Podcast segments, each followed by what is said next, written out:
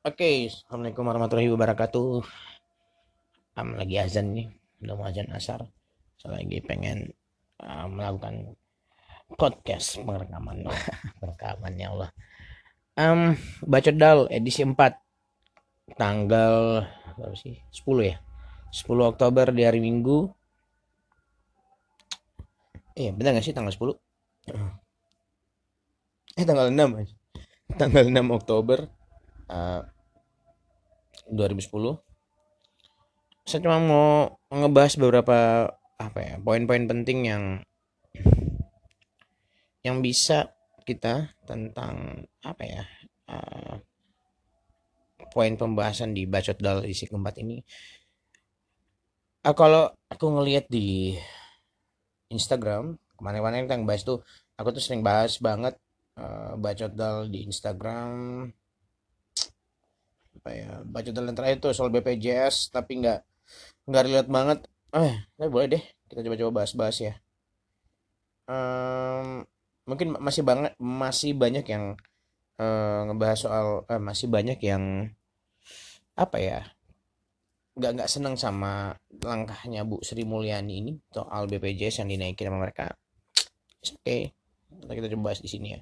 Tapi sebelumnya um, saya pengen cerita banget ya jadi kita skip dulu untuk eh kita tahan bentar kita hold bentar buat membahas soal BPJS yang dinaikkan oleh eh, wacana kenaikan BPJS yang akan dilakukan oleh Bu Sri Mulyani. Eh wacana atau udah ketok palu ya? Ntar deh kita lihat.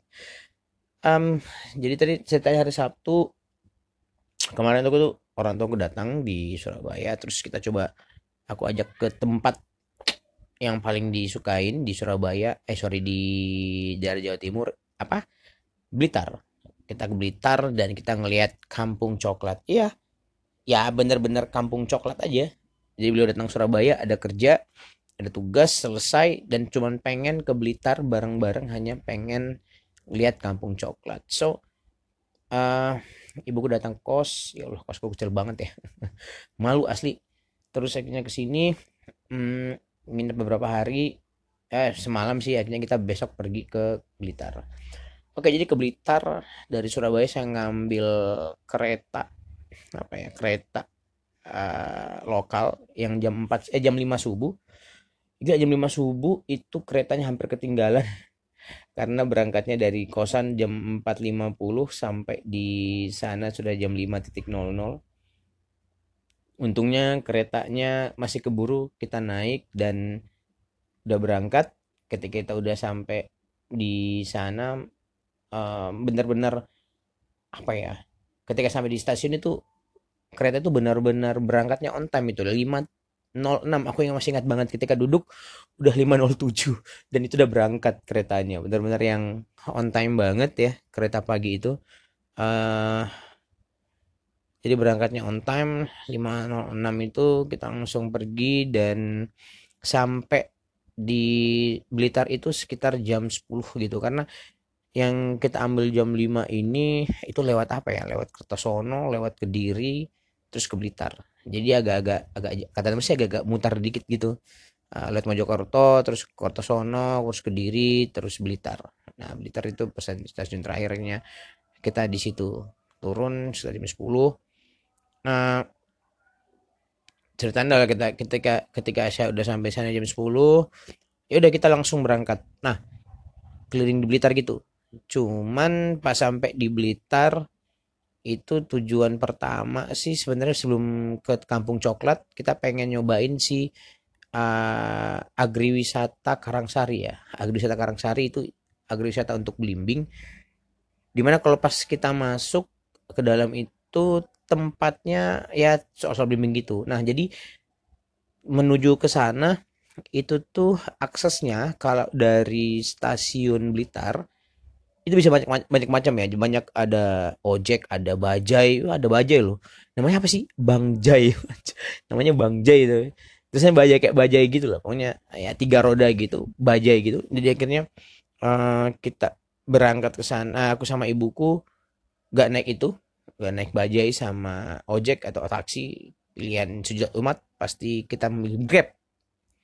Nah grab menuju dari stasiun Blitar ke Karangsari agrowisata Karangsari itu kemarin saya sih pakai promo ya saya pakai promo Grab. Jadi sekarang berapa ya dapatnya? Jadi sembilan ribu lah. Pokoknya dapat sembilan ribu sampai di agrowisata Karangsari terus kita masuk tuh. Nah udah sampai di, di agrowisata Karangsari um, ngob kita ngelihat uh, biaya masuknya itu ke agrowisata Karangsari itu belas ribu nah belas ribu ini kita bisa masuk ke dalam terus ngelihat ya sebenarnya kayak kebun kayak kebun kayak kebun kebun eh, kebun belimbing yang kita bisa masuk terus kita bisa uh, apa ya makan sepuasnya gitu belimbingnya gitu belas ribu gitu satu orang. Ya, tapi sebenarnya sepuas-puasnya kita makan belimbing sih paling cuman sebi se, se apa ya se, sebuah kali ya sebuah belimbing aja kali satu buah aja udah udah udah kayak udah kenyang banget sebenarnya. Jadi tuh ya yang kita nikmati hanya uh, suasananya yang adem banget. Nah jadi sebenarnya ke sana itu lebih saya tuh lebih prefer untuk uh, apa ya bawa keluarga bawa makanan terus kita duduk ngobrol di bawah rimbunnya daun belimbing. Itu asik banget tau gak sih? Kayak kayak um, kayak punya kebun sendiri tapi buahnya banyak gitu. Dan bisa metik sendiri kalau misalnya pengen apa gitu metik aja ngobrol. Jadi aku ngobrol sama orang yang rawatnya itu uh, bisa sampai kapan pun di situ. Nah jadi sebenarnya kalau kita masuk oh ya kayak kayak gue mencerita nih. Jadi kalau kita udah masuk dari 15 ribu tadi uh, bakal diantar oleh uh, apa namanya orang kantornya ke beberapa petani-petani yang ada di daerah itu. Nah, jadi kalau nggak salah ruasnya luasnya agrowisatanya itu sekitar apa ya kemarin ya?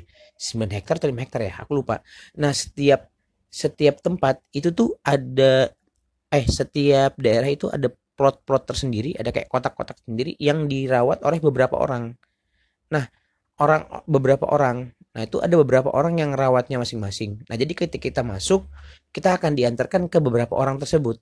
Nah, jadi ketika kita masuk di antar anggapnya kemarin tuh ke ibu siapa ya? Ke ibu A lah misalnya, ke daerah itu ke ibu A. Nah, di di daerah ibu B kita nggak boleh tuh kita metik cuman bisa di daerahnya ibu A aja di pohon-pohon daerah ibu A. Kita tuh nggak boleh metik di daerah pohon-pohonnya ibu B gitu. Begitu sebaliknya.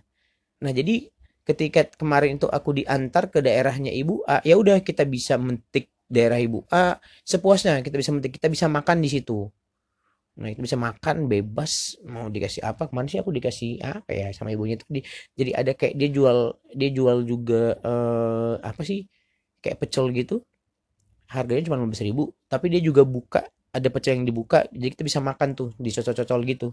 Belimbing sama pecelnya gitu kita bisa makan sambil ngelihat tempatnya. Nah yang lanjut tadi yang aku bilang jadi tempatnya itu bisa kita pakai untuk um, untuk ibu hiburan gitu. Jadi kayak duduk kayak hiburan keluarga dari pagi gitu ngobrol atau misalnya kita pengen uh, apa ya mungkin lebih tepatnya lebih enak untuk diskusi gitu sama kayak membuat gagasan-gagasan. Terus banget dong sih tempatnya. Kayak rindang terus sepi. Kalau tempatnya semakin jauh bakal semakin sepi. Um, kalau ngewek jangan ya. Kayaknya bakal ketawa juga soalnya ada yang punya di situ. Jadi tempatnya sepi terus enak buat ngobrol buat mungkin buat para orang-orang yang pengen nulis juga kayaknya asik banget tempatnya. Tinggal bawa tempat sendiri bawa uh, kursi mungkin apa kursi portable sama meja portable yang duduk terus terus ngobrol apa tulis nulis. Itu asli enak banget tempatnya dan dingin. Walaupun aku kemarin ke sana udah jam 12 jam 1 itu masih dingin aja di pohonnya karena emang rindang banget pohonnya dan bener-bener enak. Nah jadi pas masuk ke dalam itu kita bebas tuh ngetik semua. Nah tapi kalau misalnya kita mau bawa pulang itu satu kilonya dihargain sepuluh ribu. Nah itu emang belinya gede-gede bro. Wow gede-gede banget. Kayak punya Siska E yang E nya tiga gitu. Pokoknya gede banget. Dan uh, itu tuh aku tadi beli dua kilo cuma berapa berapa buah ya? Cuma buat lima lah lima atau tujuh gitu akhirnya itu pun ibuku nggak jadi bawa pulang ke Palu dan cuma dikasih ke aku semuanya. Jadi kalau yang ada dengar ini dan suka banget sama blimbing ya udah buruan ke kosan saya. Di sini blimbingnya banyak banget. Silahkan ambil aja ambil aja gratis. Um, ya udah sekitar dari situ kita coba uh, pokoknya cuman makan-makan aja gitu sama ibuku metik-metik. Udah habis itu uh, pergi kita pergi keluar keluar pulang udah cukup cuman sekitar sejam aja sih dalam situ. Karena emang ngebosonin ngebosenin sih kalau cuman berdua sama ibuku doang. Kalau eh, rame-rame sih asik banget. Uh, kita keluar kembali ketemu pergi ke kamu coklat. Pas ketemu keluar ternyata di sisi sebelah kiri itu banyak yang ngejual-jual macam-macam gitu. Kayak ngejual olahan-olahan dari belimbing. Itu ada kayak uh, sirup belimbing ada cheese eh stick stick belimbing ada snack snack belimbing. Jadi macam-macam olahan-olahan belimbing nah tuh dia ada, ada sebelah kalau misalnya keluar dari agrowisata Karangsari itu sebelah kiri tuh. Itu banyak tuh yang ngejual. Nah saya sih enaknya orang-orang yang ngejual ini benar-benar apa ya sangat-sangat friendly banget. Mungkin karena beberapa orang yang belum tahu soal uh, olahan olahan belimbing jadi mereka membuka tempat uh, membuka uh, kemasan mereka untuk tester bahkan kemarin aku beli sambel itu tuh belum ada testernya tuh dibukain. Dibukain sama mereka terus dicobain. Ya udah akhirnya aku beli juga. Nah yang testernya ini ternyata nggak dihitung sama dia jadi dibeliin yang baru gitu. Ya jadi kan nggak ini aja ya nggak nggak nggak enak banget. Ya masa sih aku udah beli beli beli itu terus dicobain yang tester yang lainnya. Ya jadi eh coba dicobain eh, di, dibukain yang baru terus aku beli yang baru lagi yang bukan di tester. Tapi mereka bilang nggak apa-apa ambil aja ambil aja. Ya udah akhirnya beli lah ya udah akhirnya beli satu itu karena memang sambalnya enak.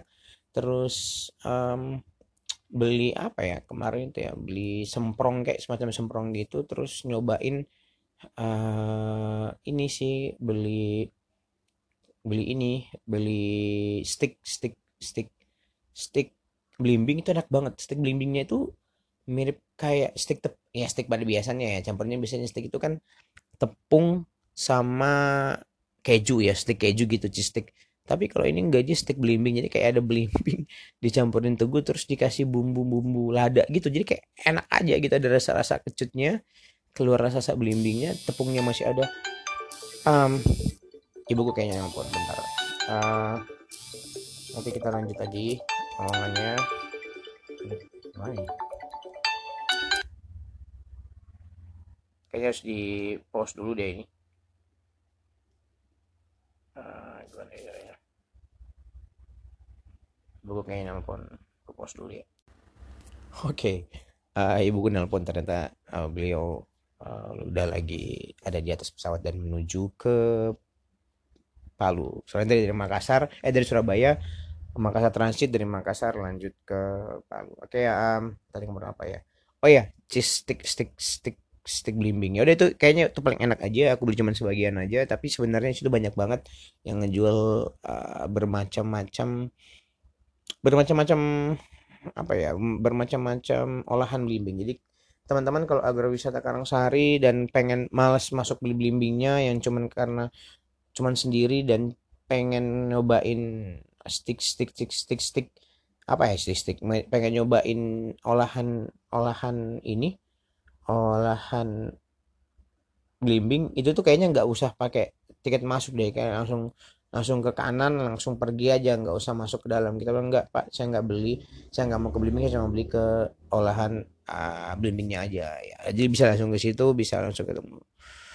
Nah habis itu aku pulang eh langsung pergi ke kampung coklat. Dari situ uh, membutuhkan biaya berapa ya dari agrowisata 31.000 nah jadi bisa aku kalkulasikan kalau kita mau dari uh, stasiun Blitar ke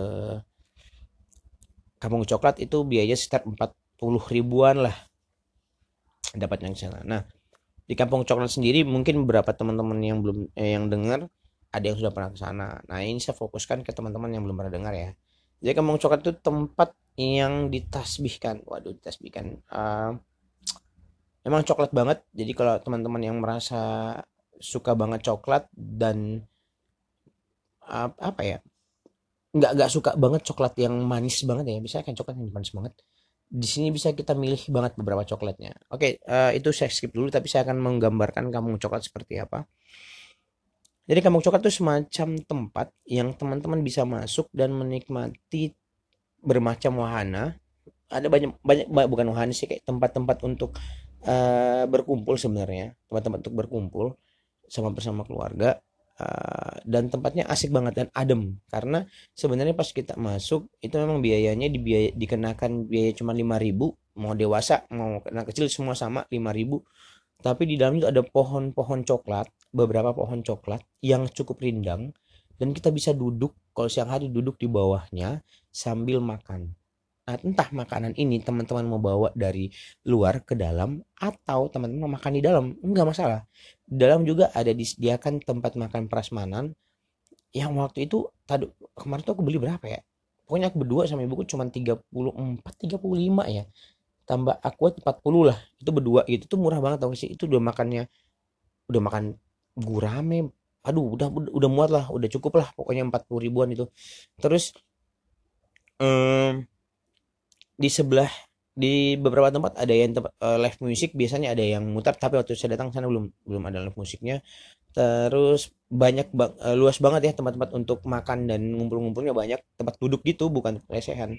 Tempat duduk gitu lesehan. Terus ada yang kalau misalnya pas masuk belok ke kiri itu ada masjid bukan musola ya kemudian itu masjid banget yang memang luas jadi cukup nyaman buat teman-teman datang siang langsung sholat dan tempatnya bersih dan asik banget ya untuk sholat di situ.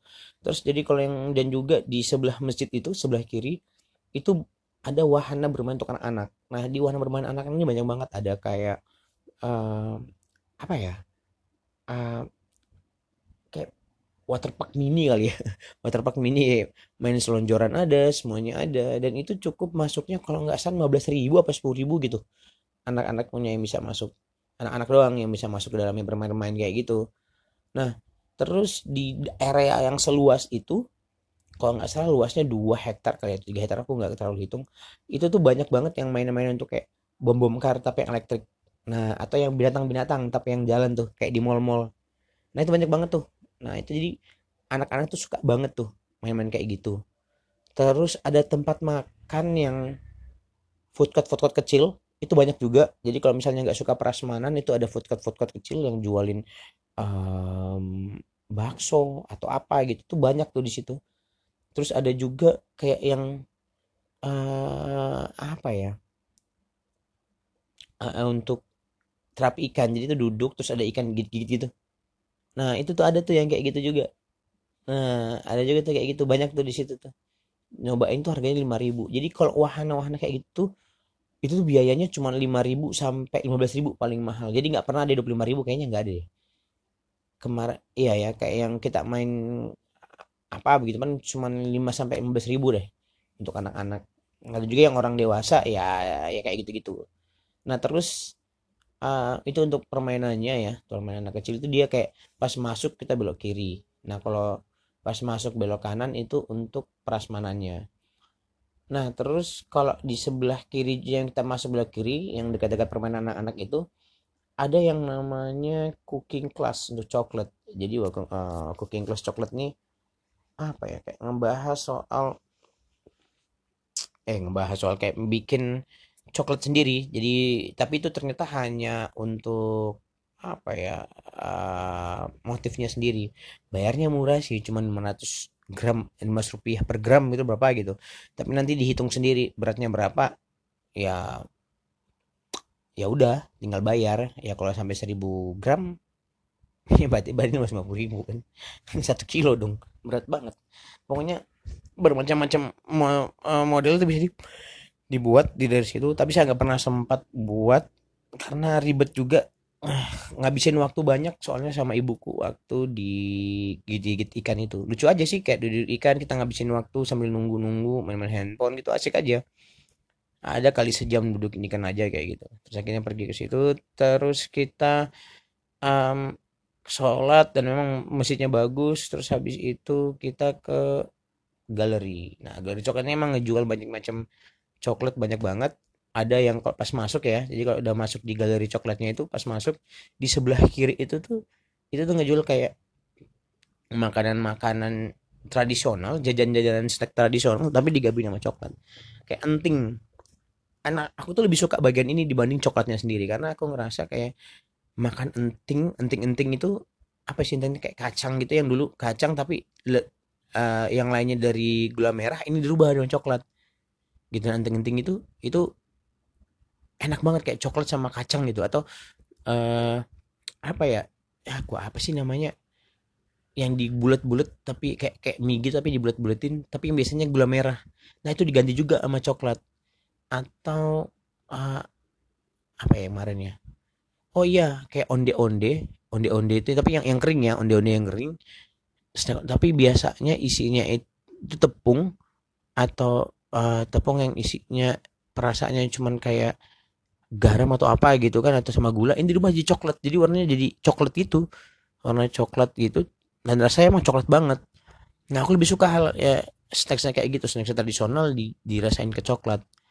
Nah di situ bagian kiri itu juga banyak ngejual macam apa ya? Um, coklat-coklat yang ada tulisan-tulisan tau gak sih? Yang kayak untuk hadiah-hadiah untuk Valentine apa segala macam itu juga jual juga. Tapi saya nggak beli juga. Saya lebih suka bagian-bagian itu. Dan saya juga lebih suka itu namanya madu mongso. Madu mongso coklat. Gila itu enak banget sumpah. Madu mongso coklat itu enak parah asli. Madu mongso tapi dia um, apa ya? Madu mongso tapi dia rasa coklat. Iya enak banget tau gak sih? Enak parah itu um, terus abis itu apa tuh? Aku tuh pindah madu mongso terus nge sebelah sana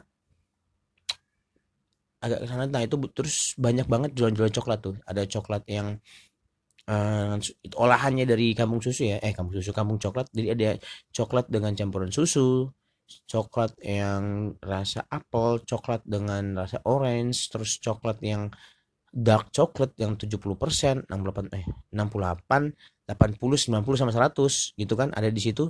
Terus ada coklat berma crispy. Jadi coklat kalau pas di krek itu kriuk gitu loh kayak ada kacangnya gitu dalamnya. Banyak coklat itu banyak banget tuh.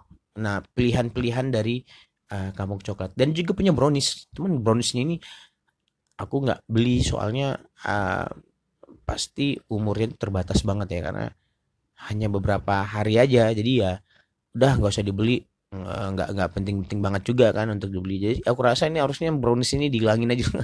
Yang beli cuma berapa orang aja sih nggak banyak. Um, terus di bagian belakang itu banyak banget. Dari samping sebelah kanan tapi agak ke belakang itu tuh oh iya ada ini loh. Ada tempat yang untuk nonton theatrical eh theatrical apa kayak dok film dokumenter tentang coklat. Itu harga cuma lima ribu gitu. Nah di depannya itu itu tuh ada ngejual macam-macam uh, cindera mata. Kayak kayak apa ya? Kayak gantungan kunci, kaos, baju, eh um, um, kaos ya baju ya, kaos, uh, sendal apa itu tentang kampung coklat. Dan harganya murah banget.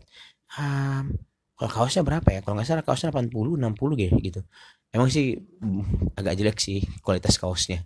Ya semoga kampung coklat dengar podcast ini dan mereka merubah uh, kualitas kain dari podcastnya eh podcast dari kualitas kain dari uh, kaosnya di sana jadi bisa lebih bagus.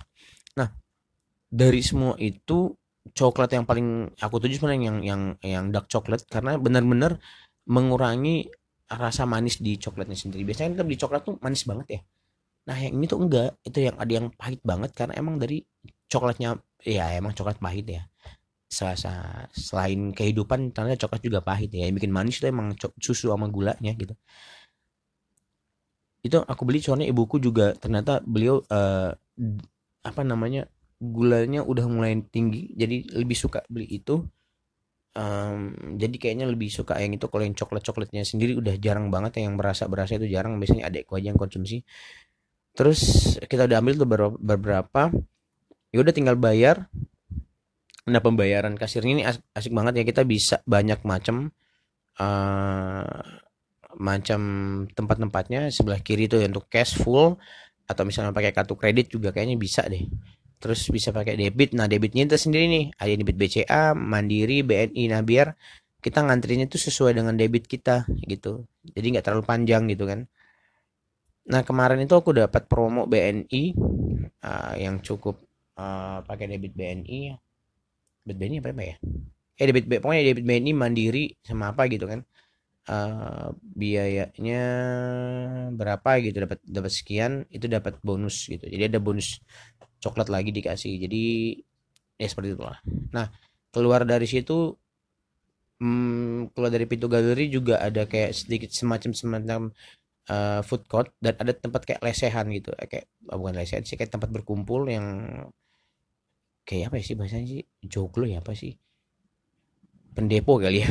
Di situ nah itu duduk situ juga asik banget dingin dingin itu enak banget di situ. Ya udah. Nah sepanjang sepanjang galeri itu tuh ada kolam. Kolam yang isinya ikan-ikan koi yang segede-gede bangsat gitu. Tau gak sih? Segede paha. Iya itu gede banget dan kita tuh bisa ngasih makan mereka dengan biaya 2000 jadi kalau ngeliatin ikan koi ambil makanannya bayar 2000 terus kasih tuh wah udah datang-datang tuh. Gila langsung pada makan semuanya tuh. Asik banget tuh ngeliatin ikan kayak gitu kan. Enak tuh ngeliatin main-mainnya. Nah ya udah habis itu kita pulang tuh. Aku sama ibuku pulang sholat dulu terus pulang. Nah petaka itu dimulai dari sini. Sahabat-sahabat yang ingin berangkat ke kampung coklat dengarkan baik-baik ketika kalian akan pergi ke kampung coklat sebaiknya anda meminta nomor grab ya meminta nomor grabnya dan anda akan kasih tahu ke dia kalau Anda akan pulang. Oke. Okay? Dan ketika Anda pulang ternyata Anda tidak menemukan driver Grab, Anda bisa ngubungin uh, driver Grab sebelumnya biar dia bisa datang ke tempat Anda dan dia langsung mendapatkan eh Anda harus mendapatkan Grabnya. Karena apa? Ternyata uh, di kampung coklat sendiri uh, para driver Grab akan cabut dari sana ketika sudah jam 3 sore ke atas. Nah, parahnya saya itu baru ngubungin Grab itu setengah 4.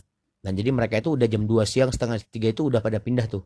Udah nggak di kampung coklat lagi mereka udah pada keluar karena apa ternyata kampung coklat itu tutup jam 5 sore nah jadi karena mereka berpikir tutup jam 5 sore udah nggak ada nggak ada yang mau ke kampung coklat lagi udah pada pulangan ya udah mereka pada cabut tuh ke stasiun atau ke terminal.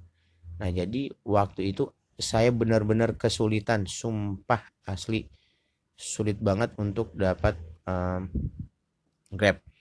Jadi yang tadi kemarin eh, yang tadinya pergi itu cuman biayanya 40 40 ribu pas pulang jadi 65 ribu. Itu ke stasiunnya loh jadi ada kenaikan sebesar 25 ribu. Ya gila lumayan lah hampir 50 persen lah ya. 70 persen gila. Nah jadi kenaikannya tinggi banget.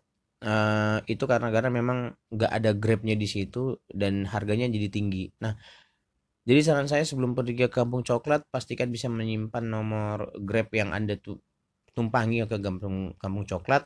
Dan ketika anda kesulitan mendapat grab kalian bisa kasih tahu pak kayaknya di sini nggak ada uh, grab deh. Ada nggak teman-teman yang mau ke sini? Nah katanya mereka itu punya komunitas tersendiri. Jadi ketika ada uh, di kampung coklat itu mem membutuhkan itu mereka kadang-kadang pergi sendiri tuh ke kampung coklat terus mereka pulang. Karena uh, ke kampung coklat itu biayanya cukup tinggi ya. Nanti empat puluh ribu atau lima puluh ribu itu cukup tinggi uh, untuk untuk daerah Blitar dapatnya. Jadi mereka senang tuh kalau ada yang dari kampung coklat langsung mau ke stasiun. Karena ketika dari kampung coklat ke stasiun di stasiun mereka pasti dapat. Nah terbukti waktu saya nganter ya aku ngan aku dijemput tuh yang dari dari stasiun eh dari kampung coklat ke stasiun baru aku turun eh udah bapaknya ini yang yang bawa itu udah dapat lagi. Nah artinya mereka cukup senang tuh ngantar orang dari kampung coklat ke stasiun. Sebenarnya aku nggak mau ke stasiun tapi aku tuh maunya ke makam Bung Karno. Tapi karena keretanya udah setengah enam ya ya udahlah akhirnya uh, lebih memilih untuk ke kampung eh ke stasiun daripada makam Bung Karno. So far aku ngerasa bahwa perjalanan untuk ke kampung coklat ini memang yang harus diwaspadai adalah um, apa ya lebih diwaspadai itu transportasinya. Karena memang kamu cowok itu transportasi agak jauh. Dan kalau misalnya mau pakai grab ya tadi hubungin orang grabnya. Syukur-syukur bisa bawa mobil pribadi itu lebih bagus ya. Kalau mobil pribadi parkirnya berapa ya? Sepuluh eh lima ribu. Lima ribu parkirnya. Benar lima ribu. Kalau naik um, mobil ke Blitar itu lima ribu aja. Jadi kayak gitu ada di situ juga banyak yang jual-jualin eh yang tempat parkir tenang aja luas banget uh, tempat parkirnya di Kampung Coklat. Jadi nggak usah khawatir. Banyak yang ngatur jadi aman uh, dan juga di Kampung Coklat kalau uh, ke WC-nya eh apa ya soal ambil duit juga gampang banget bisa pakai debit. Di depan juga ada ATM banyak banget ATM linknya bisa dicoba. Terus apa lagi? Jalan akses ke sana ke Kampung Coklat sebenarnya bagus ya. Jadi udah pasti ketemu lah. Kalau di Google Map ketemu lah pasti aman kalau bawa mobil sendiri. Um, terus ya udah habis dari situ aku berangkat pulang jam 17.45 jadi ketika sampai jam 10 di Blitar setengah sebelas gitu terus ngabisin waktu di agrowisata Kalisari terus ke Kampung Coklat terus dari Kampung Coklat ke Makam Bung Karno. Nah uh, sebenarnya kalau misalnya kita buat rutenya harusnya dari Kalisa dari dari Blitar itu harusnya ke Kampung Coklat Kampung Coklat Kalisari baru ke Kampung Karno. Artinya nembak dulu tuh jauh-jauh ke Kampung Coklat biar di Kampung Coklat itu bisa ketemu Grab lagi yang untuk pulangnya Nah, habis itu ke Kalisari, terus saya bilang baru makam Bung Karno baru pulang. Nah, setahu saya di Blitar itu hanya ada tiga wisata itu. Aku nggak tahu kalau misalnya ada wisata lain lagi, mungkin teman-teman bisa share ke saya nanti biar kita mungkin bisa berkunjung lagi deh ke tempat itu kalau ada. Oh, udah 30 menit ternyata. Oke, bacot data.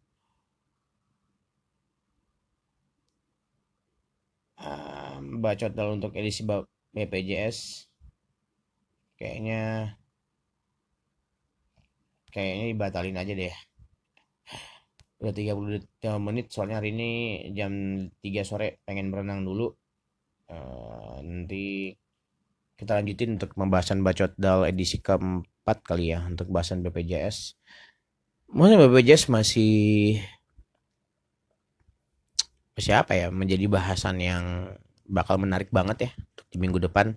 Tapi saya akan coba bahas, eh, eh, akan coba buat di eh ini kemarin baru datang tau gak? Saya lagi cobain buat uh, podcast tapi bersamaan dengan uh, Insta Story. Jadi uh, satu satu gadgetnya untuk Insta Story, satunya buat podcast. Jadi ada kayak semacam double uh, dua dua arah gitu. Teman-teman yang nonton bisa ngasih feedback, langsung ku balas saat itu juga Nah, jadi lebih bagus itu di podcastnya. Oke, okay. um, bacot dal edisi ketiga. Benar sih ketiga ya. Oh enggak, bacot dal edisi keempat. Berarti nanti yang BPJS edisi kelima ya berarti. Bacot dal edisi keempat tanggal 6 Oktober selesai.